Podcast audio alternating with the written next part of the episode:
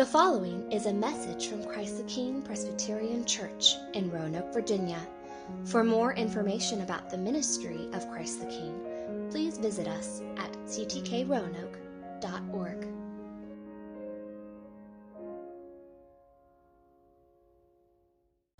Well, good morning. Good morning. Welcome to Christ the King. Uh, for those of you who don't know me, my name is Penny, and I'm the senior pastor here. And Uh, before we open uh, God's Word this morning to, well, you can turn right now if you'd like to Romans chapter thirteen. That's the passage we're going to be looking at. But before we look at it, let me just say on this day when uh, our culture honors uh, mothers and we uh, set this day aside, uh, I just want to say Happy Mother's Day. And also I recognize that um, with all human relationships, including that of um, child and parent, That's, those relationships can be filled with great joy, but they can also be uh, filled with sadness. Um, that there are probably some in our midst who um, love being a mom and others who want to be a mom and have not become one yet or or maybe won't. And, and regardless of where we are, um, we take great comfort in knowing that the Lord uh, sees us and He is with us. And uh, whether we have been parented well or whether we have been parented poorly, whether we um, have good relationship or bad, the, the goodness that we cling to is that our Heavenly Father is near to us, that He loves us in ways that uh, every earthly parent uh, cannot, um, right? And we can take great comfort in that. Um, I take great comfort in that. Kat and I Uh, comment uh, regularly about all the ways that we are messing our children up. I'm sorry, my children. Um, but we take great comfort in knowing that the Lord does not. Uh, he, he parents us exactly as we ought to be. And so, uh, so we can take comfort in that. Well, friends, uh, we are in Romans chapter thirteen this morning. Romans thirteen, and this, if you were with us last week, you remember that we are in the section of Romans that commentators and theologians have often described as being the application portion of the book of Romans. So chapters one through eleven was primarily, not exclusively, but primarily focused on doctrine. Chapters twelve through sixteen are focused primarily, not exclusively, on application. And so we're in the midst of that. And, and last week we said that as we are in the midst of this application section, as we're talking about what it is that we as believers, how it is that we are to live in this world, we must remember always that the foundation of our living is God's grace. It is His mercy and it is His kindness, right? That's what motivates us to live. So it's not the other way around. We don't live so that God would be merciful. We live because He has been merciful. That's what motivates every aspect of our lives. Not just when we're here together, worshiping as a corporate body, not just in those moments when we have our Bibles open throughout the week and we're reading the scriptures, not just in those times of prayer, but every aspect of our life is dictated and oriented by God. It is motivated by His grace and mercy, even the way in which we live as citizens in this world. And that's what Paul's taking up in Romans thirteen, what it looks like for us to live as citizens in this world. And he writes this, beginning in verse one, "Let every person be subject to the governing authorities, for there is no authority except from God, and those that exist have been instituted by God. Therefore, whoever resists the authorities resists what God has appointed, and those who resist will incur judgment. For rulers are not a terror to good conduct, but to bad. Would you have no fear of the one who is in authority? Then do what is good, and you will receive his approval, for he is God's servant for your good. But if you do wrong, be afraid, for he does not bear the sword in vain. For he is the servant of God, an avenger who carries out God's wrath on the wrongdoer. Therefore, one must be in subjection, not only to avoid God's wrath, but also for the sake of conscience. For because of this, you also pay taxes. For the authorities are ministers of God, attending to this very thing. Pay to all what is owed them. Taxes to whom taxes are owed, revenue to whom revenue is owed, respect to whom respect is owed, honor to whom honor is owed. Owe no one anything except to love each other. For the one who loves another has fulfilled the law. For the commandments, you shall not commit adultery, you shall not murder, you shall not steal, you shall not covet, and any other commandment are summed up in this word, you shall love your neighbor as yourself. Love does no wrong to a neighbor, therefore love is the fulfilling of the law.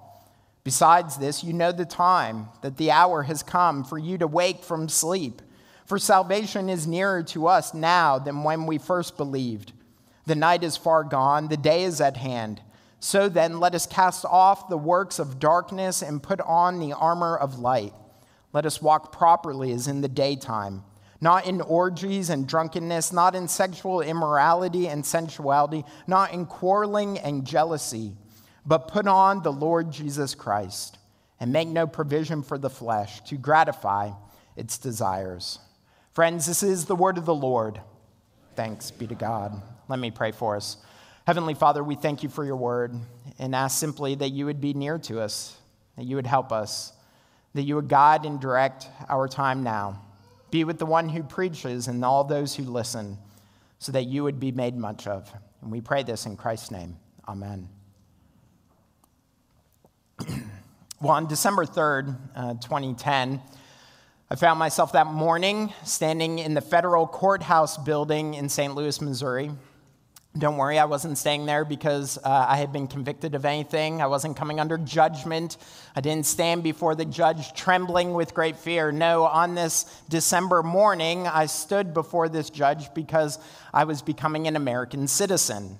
Most of you know I'm uh, Canadian by birth. My family still lives in Canada. But on this day, I, I stood to take my naturalization oath.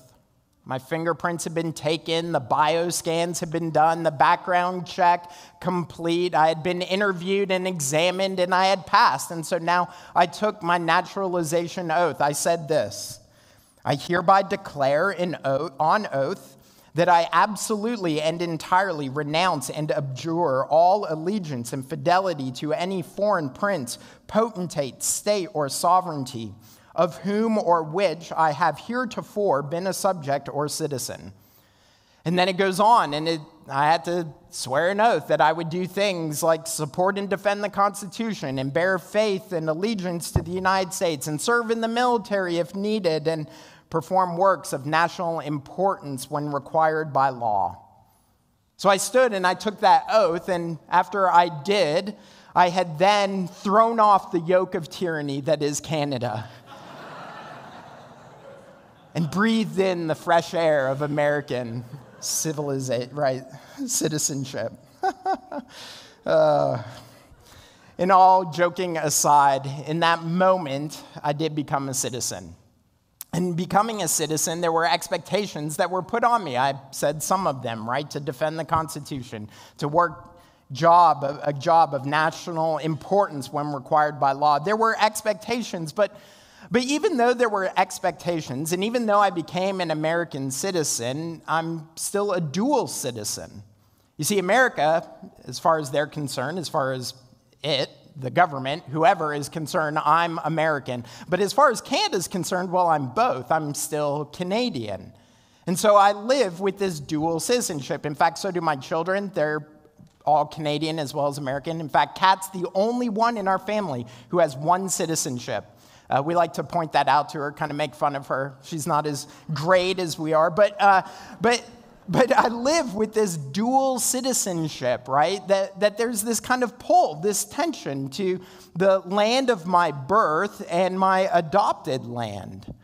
But because I took this oath and become an, became an American, the expectation is, is that when there is that tension, my allegiance will lie with the United States.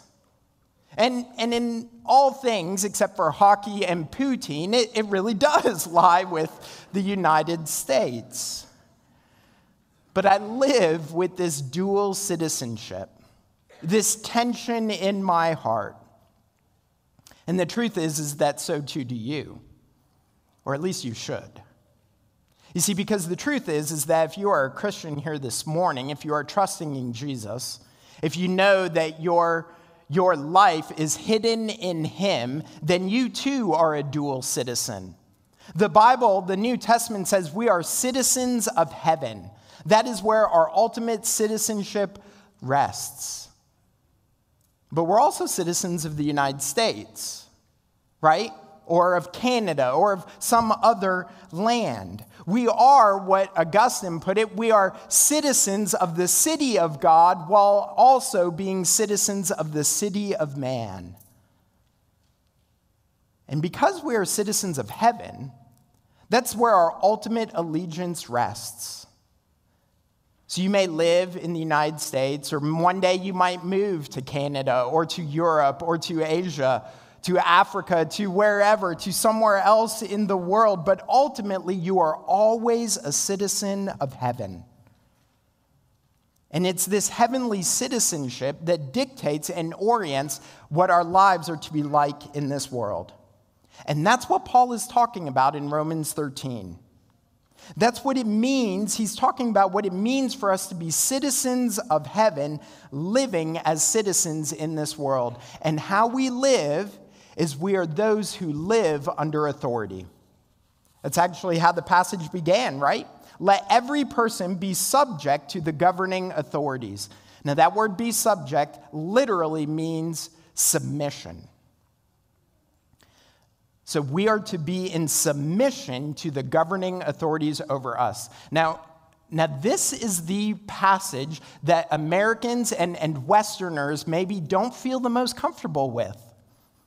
Because we don't like submission, do we?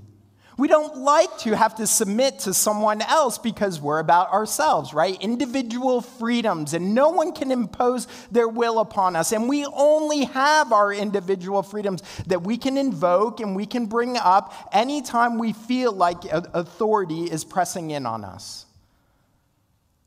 But Paul says, submit to that authority. And this is consistent throughout the New Testament. In First Peter chapter two, the Apostle Peter says, be in subjection to human institution, whether it be the emperor or the governor. In Titus chapter three, we're told to submit to the rulers and authorities. And then here in chapter thirteen, be subject to the governing authorities. See, Paul and Peter are telling us that we are to submit ourselves to the authorities because that authority has been put in place over us. That authority has been instituted by God himself. That's how verse one goes on, right? There is no authority except from God, and those that exist have been instituted by God. So what we see from this passage is that ultimately God places the authorities in the place of power, of authority, of leadership. And they are there to exist. The governing authorities exist and have been put in place to be servants. Did you see it in verse four? They are called God's servant. And in verse six, ministers of God. You see, government has actually been instituted to reflect God's purposes. That when government is functioning the way it should, it's functioning to affirm, to reflect God's purposes. In verses three through four, to affirm what is good. In verses four through five, to punish what is wicked. And so Paul calls us, be subject. He tells us as we live in this world, we are to be subject to the authorities over us. And how do we do this? Well, verse seven. Pay to all what is owed to them. Taxes to whom taxes are owed. Revenue to whom revenue is owed. Respect to whom respect is owed. Honor to whom honor is owed. Paul says the way that we live in subjection to the authorities is pay taxes and to honor them. Now, to show honor doesn't mean that the person we're showing honor to is honorable in of themselves. Right? I mean, it doesn't take us uh, very long or have to think very hard about uh, the leaders that we've had throughout our history and in the distant as well as the more nearer history to realize that sometimes people enter into positions of authority who are not very honorable. And yet, we still show them honor, not because they are honorable in of themselves, but because of the office that they hold. It's kind of like in the miniseries Band of Brothers. So Band of Brothers, the story of the one hundred first Airborne Easy Company as they go through World War Two. At the end of Band of Brothers, Major Winters is sitting in a Jeep. And as he's sitting there, a lieutenant, Lieutenant Sobel, walks by him. And Lieutenant Sobel looks at him and moves on. Now, now you have to understand uh, some context to, to get where I'm going with this. You see, earlier in the miniseries, earlier in the story, before Easy Company went off to war, while they were in the midst of training, Major Winters was a lieutenant under Lieutenant Sobel. So he was in subjection to Lieutenant Sobel, but through the course of the war, Major Winters, he, he advanced up the scale, and he moved through the ranks, and he advanced faster than Lieutenant Sobel. Lieutenant Sobel remained a lieutenant. Lieutenant Winters becomes a major. And now Lieutenant Sobel's walking past this man that he once had authority over. And he looks at him in the Jeep, and he averts his eyes quickly and keeps walking. But Major Winters stops him. He says, Lieutenant Sobel, and he stops in his tracks because a major has spoken to him. He turns to the major, he looks at him, and Major Winters says, "You salute the rank, not the man." And very quickly, Lieutenant Sobel went into uh, uh, his quick salute, and he moved on. You honor the office, even when the man or the woman inhabiting that office isn't necessarily honorable. That's what Paul's calling us to. We honor the office and thereby honor the person holding the office. We submit to their authority. We honor them. We pay taxes to them. And so what this means is that if you are a Christian here this morning, what this means is that as we live as heavenly citizens in this world, it means we're not going to stage revolt or revolution or insurrections. That is not Christian. That's what that means. But instead, we are to live as subjects to the authorities God has put over us. Now, I imagine it's here where many of you are going, but what about when the authority is unjust? Right? And that is a legitimate question. It's actually a really important question. Because there are times when the authority will be not just dishonorable, but actually unjust. Now, before we answer that question, we must remember the context in which Paul and the New Testament is being written, right? It's being written when Caesar ruled and when Christians were being actively persecuted.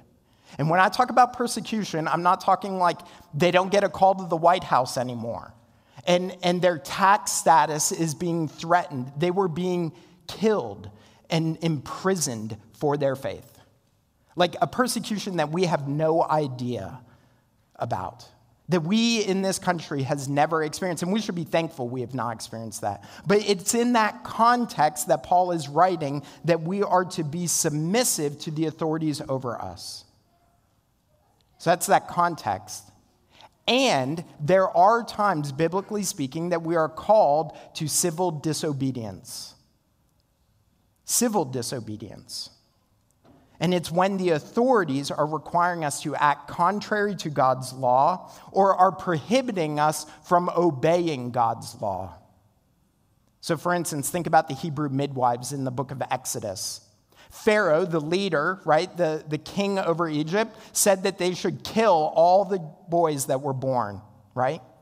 But the midwives disobeyed him because to obey him would be to go against God's law.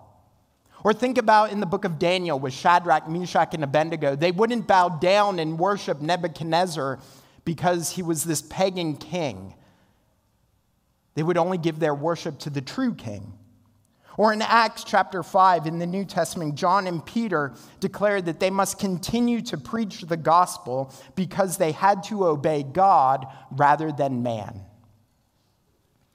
And so what we see is that there have been and there will be times when Christians will need to engage in civil disobedience, but we engage in civil, civil disobedience not because we've been taxed or because our candidate didn't get elected or because we don't like the person in power.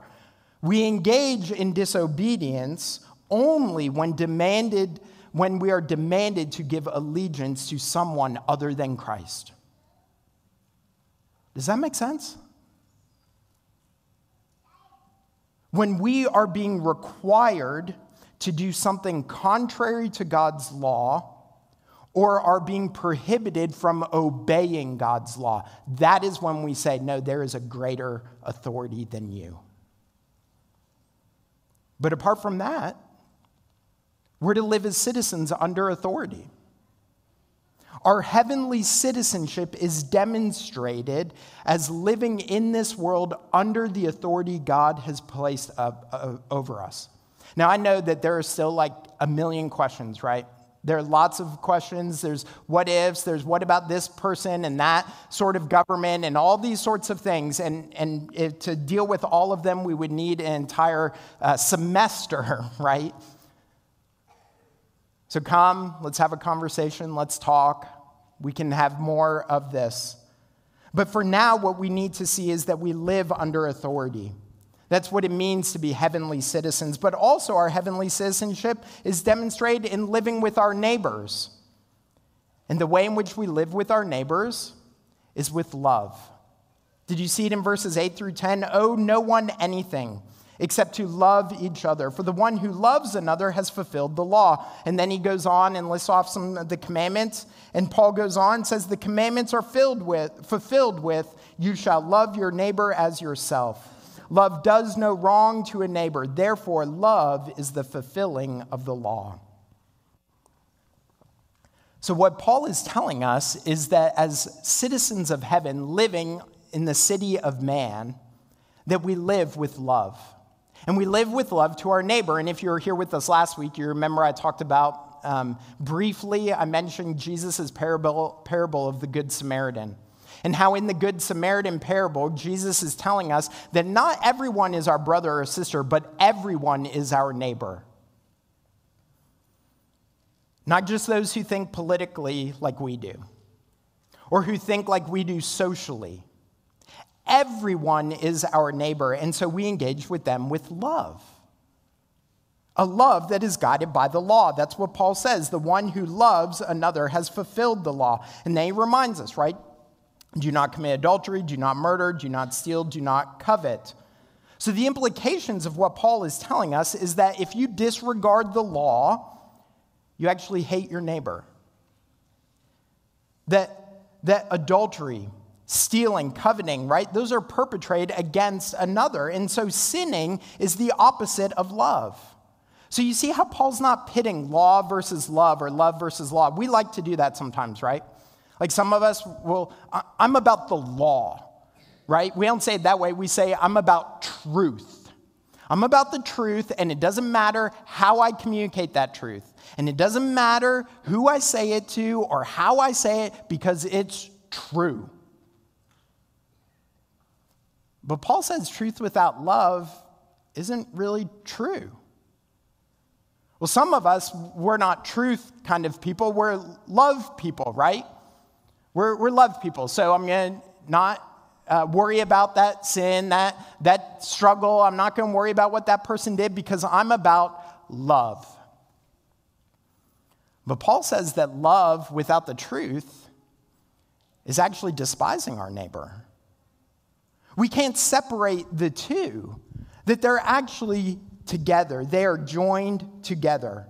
God's law guides our love, and our love fulfills the law. That's what verse ten says. Love does no wrong to a neighbor. Therefore, love is fulfilling the law. So if we seek to obey the law without love, we actually disobey.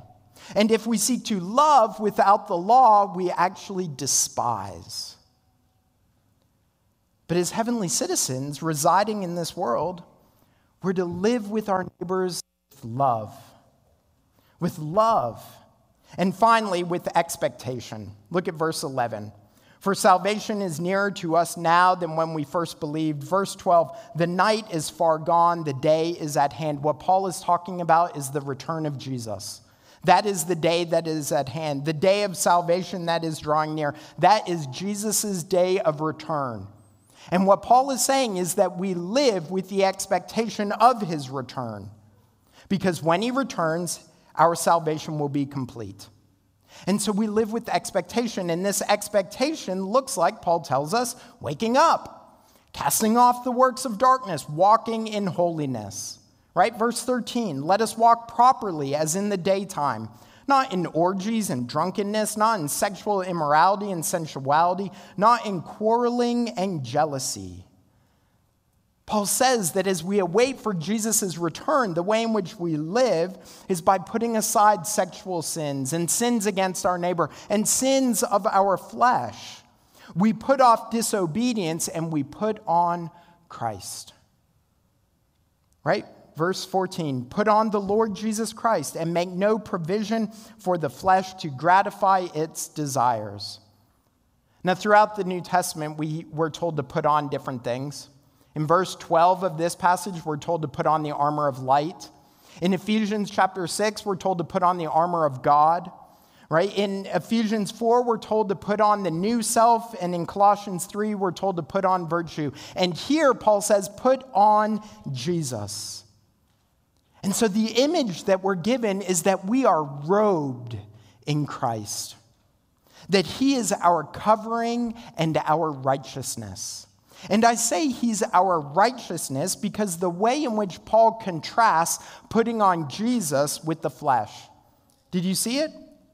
Put on the Lord Jesus Christ and make no provision for the flesh to gratify its desires. That the implication of what Paul is saying is that when we are robed in Christ and his righteousness, we're going to turn away from the flesh. We're going to turn away from darkness and walk in his light. That the only way that we are awoken from our slumber and are able to cast off works of darkness and turn from the flesh and the world is to be clothed in Jesus. And this is what it means to live with expectation of his coming. That we want to be found when he comes. We want to be found walking in holiness, putting aside sin and wickedness. When he returns, we want to be found clothed in Christ. And so we clothe ourselves in him today because his coming is one day closer today than it was yesterday. That every single day we are one day closer to his return. And so we put on Christ today. We clothe ourselves in his righteousness. Right? Because he is the one who has lived as the perfect citizen of heaven. Right? When he dwelled on this earth, he lived under authority, didn't he? In John chapter nineteen, when he stood before Pilate, he said, he acknowledged Pilate's authority in that moment and said it had been given to him by his Father. He lived in perf- under perfect, he lived perfectly under authority. And Jesus loved his neighbor. He loved us by giving himself on the cross and dying for our sins. And, and he promised that he will one day return. Christ is that perfect citizen that we now are robed in. And so until he returns, we live with this tension. As dual citizens, we live with this tension. Being citizens of heaven, dwelling in the city of man. We live under authority, and we live with our neighbors in love, and we live with the expectation that he is coming, because he is. He will one day return, and when he does, we will dwell with him in the city of God, and we will live under his perfect authority for all time, and we will love one another as ourselves, and that promise of expectation, it will be fulfilled.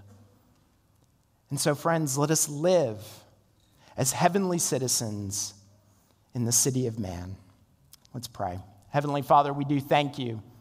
We thank you that uh, you have clothed us and robed us in Christ. And so we pray that we would put aside darkness, and we would put aside the flesh, and we would put aside sin and wickedness, and instead we would walk in your light. And so lead us, we pray. Help us to live in subjection to the authorities you have placed above us. Help us to love our neighbor as ourselves, and help us to live with the expectation that you are coming soon. Come quickly, Lord Jesus, and make all things new. And we pray this in Christ's name, and God's people said together, Amen.